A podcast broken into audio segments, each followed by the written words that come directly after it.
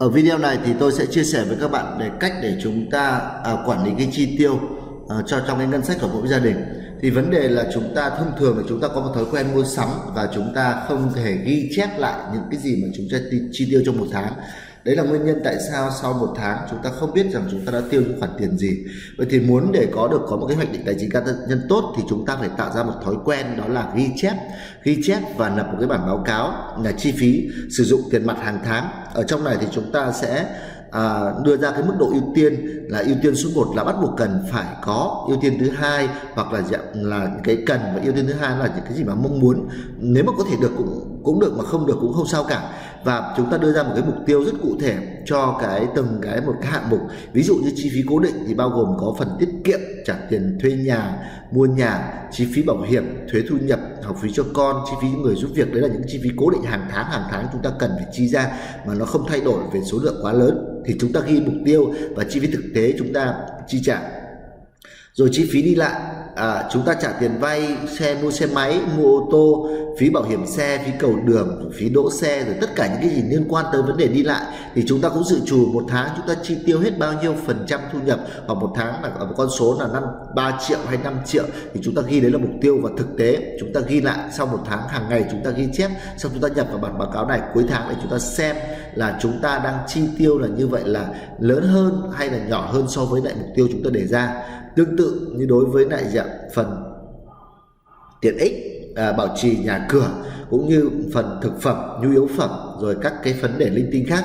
Thì tổng cộng lại thì chúng ta thấy rằng là dạ, chúng ta sẽ nhìn thấy tất cả cái chi phí thực tế của chúng ta ở đây và cái chi phí mà chúng ta là dự kiến nó sẽ chênh lệch như thế nào. Nếu như mà nó sẽ chênh lệch quá lớn so với lại cái dự kiến của chúng ta thì chúng ta bắt buộc cần phải review lại xem ở cái phần nào chúng ta đang chi tiêu quá và chúng ta lại xem cái mức độ ưu tiên của chúng ta. Khi chúng ta quyết định mua cái cái sản phẩm đó cái món hàng đấy thì nó có phải là nằm trong mức độ ưu tiên của chúng ta hay không? Đó.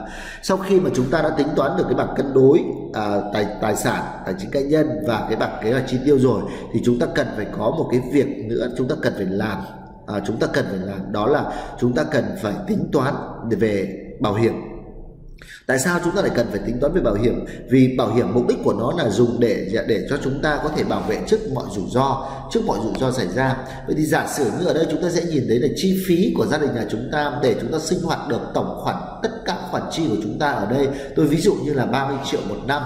Ví dụ như 30 triệu 30 triệu một à, xin lỗi 30 triệu một tháng thì là khoảng ờ, hơn 300 triệu một năm thì là chuyện gia đình của chúng ta đang sống một cách rất là bình thường. Vậy thì nếu như có chuyện gì đó xảy ra mà chúng ta không thể tạo ra cái nguồn thu nhập được 30 triệu này nữa thì chắc chắn lúc đấy con cái chúng ta sẽ có vấn đề. Do vậy chúng ta cần phải có một cái diện bảo hiểm.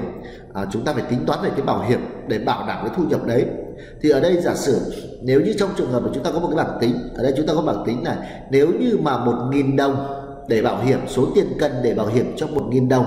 Đó. Và nếu như trong trường hợp chúng ta cần phải bảo hiểm cho nó trong vòng 10 năm, thì chúng ta cần phải bảo hiểm ở cái mức là dạ 9.162 đồng. Đây là các nhà bảo hiểm chuyên nghiệp người ta đã tính toán ra cái con số này rồi, chúng ta chỉ cần áp vào đây thôi.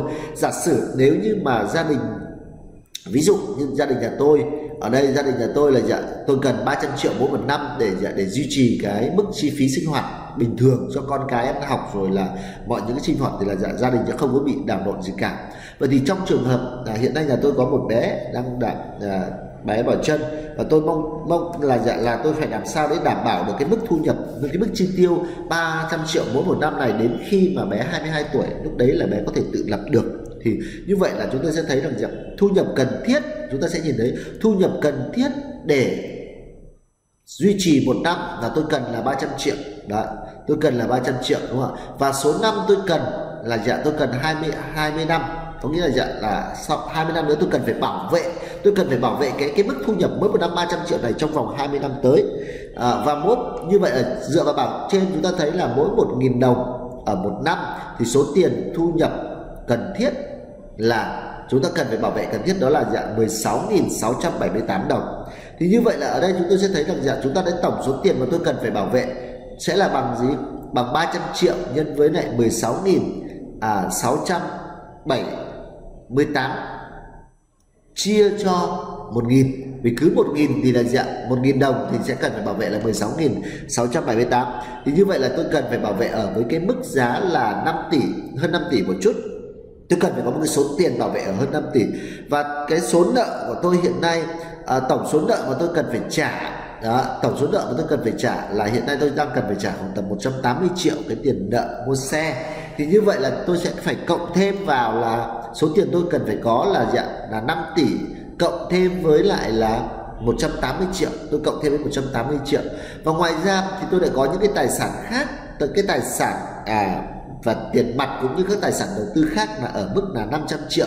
Thì như vậy ở đây có nghĩa là tôi đã có một cái tài sản có thể thanh khoản được. Thì cái số tiền thực tế mà tôi cần phải bảo hiểm đó chính là à, 4 tỷ 683 triệu.